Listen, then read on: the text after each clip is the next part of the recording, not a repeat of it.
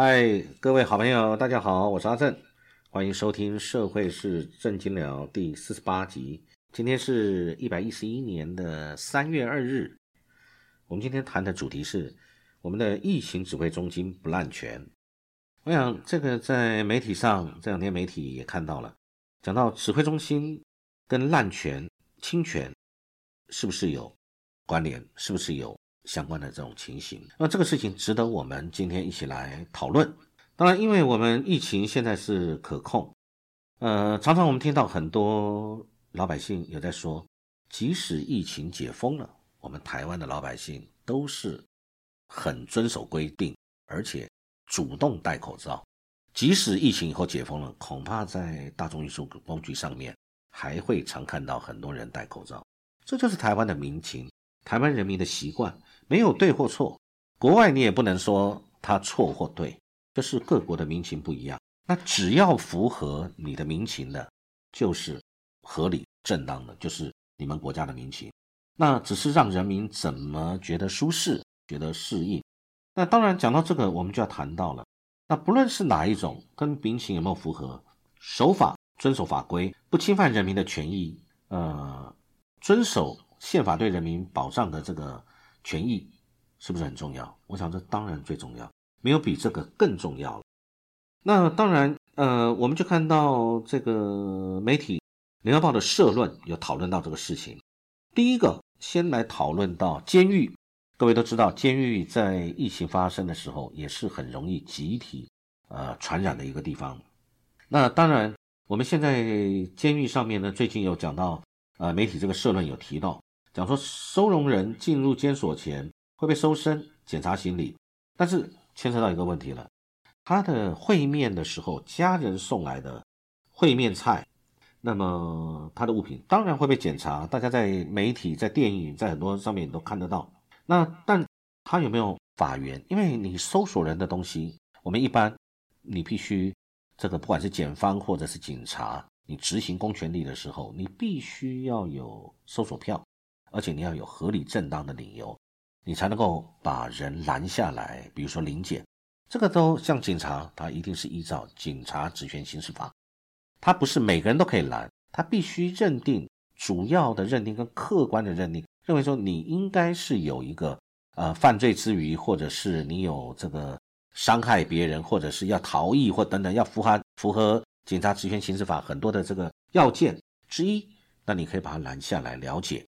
了解了以后，你必须立刻让他离开。这第一个，第二个，你也不能随便收人家东西。你收人家东西，必须要有合理正当的理由，而且要有搜索票啊。好，那今天搜这些我们在监狱的收容人，他东西被检查的时候，他是有取得授权的。什么授权？就是羁押法跟监狱刑刑刑法。羁押法，嗯，就是你是在看守所等等。监狱刑刑法。讲的是你可能在监狱了，这相关规定，因为这个是保护别人，也是保护自己，而且便于公呃这个监狱的管理或者看守所的管理，这当然很合理，而且有经过法律明文授权的。但是当然当中也有规定，呃，有两个重点，一个就是你对这个相对的收容人，或者是这个执行刑期的这些人，你对他做这些的这个。动作的行使，你不得逾越必要的程度哦。然后，如果你要搜索，收容人还有权利，他说：“那我不接受检查，不接受检查怎么办？那就退回啊，你放弃接收这些呃人家给你东西的这个选择。”OK，这个很公平也合理。但是今天因为疫情的关系，我们进入集中检疫所的人，他的行李应不应该被搜索翻动？那视同我们刚才讲的，不管是被羁押的，或者在行刑执行刑期的这些犯人这样的对待。那现在就是有发生这样的事情，呃，有没有权利可以进行这样的搜索？那我想这个东西要回到一个法律，我们任何事情就依法论法，依法行政。那依法不得侵犯人民的权益，就不要侵犯的人人民的权益。但当然。啊，法律有分这个是不是紧急？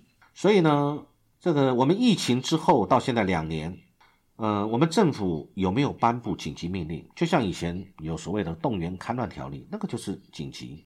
那我们现在对我们所有对我们这个呃一般老百姓行为的限缩，或者是对于我们的违反这些相关限缩而这个予以处罚的这些人，你是凭着什么法条、什么法源来对他对他处罚？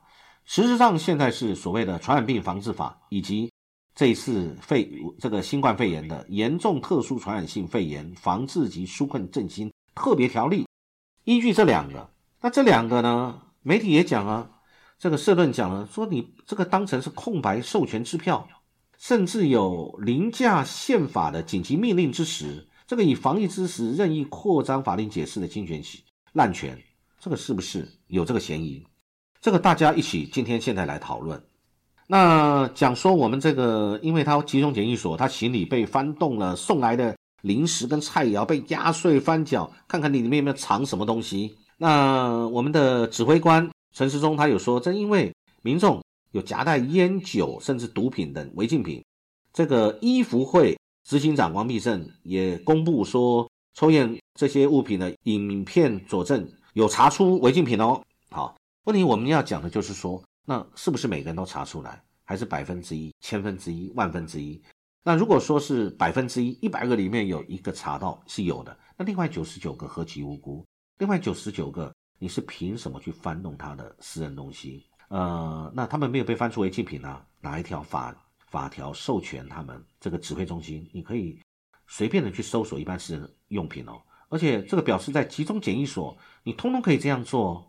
那集中检疫所来负责翻动、搅动这个检查人民的这个东西的这些人员，他有没有受过专业的训练？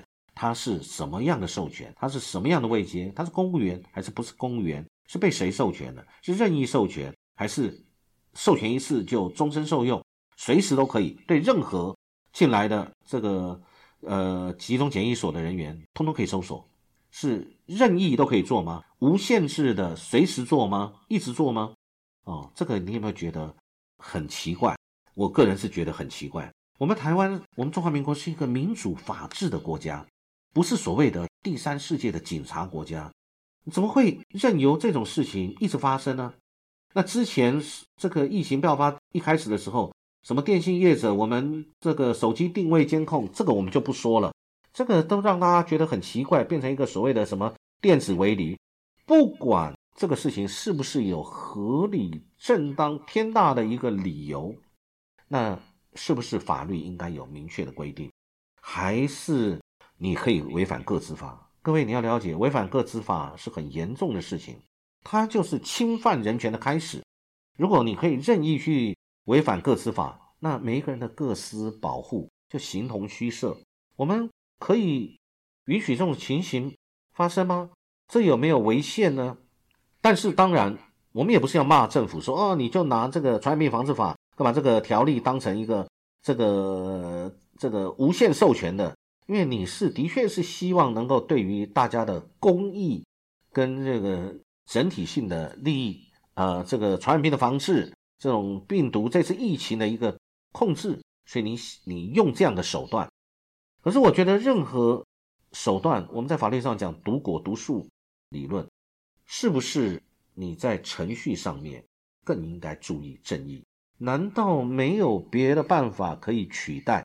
非得用侵犯人权，或者是呃这个凌驾宪法赋予人民这个权利、隐私、各资，要凌驾这个方式？难道没有别的替代的方法取代，足以达成这个目的呢？我觉得这个疫情的期间，呃，不管哪个国家，它一它有没有到造成这个对人民的呃人权的侵害，或者是对于嗯宪法的一个这个规定的事情的危害，我想这都是一个值得我们探讨的事情。那我个人是觉得，我们一定要谨守这个分歧。台湾讲的价值，不就是民主价值？民主价值讲的不就是人权，符合宪法？依法行政，按照这个宪法赋予人民的权益来维权。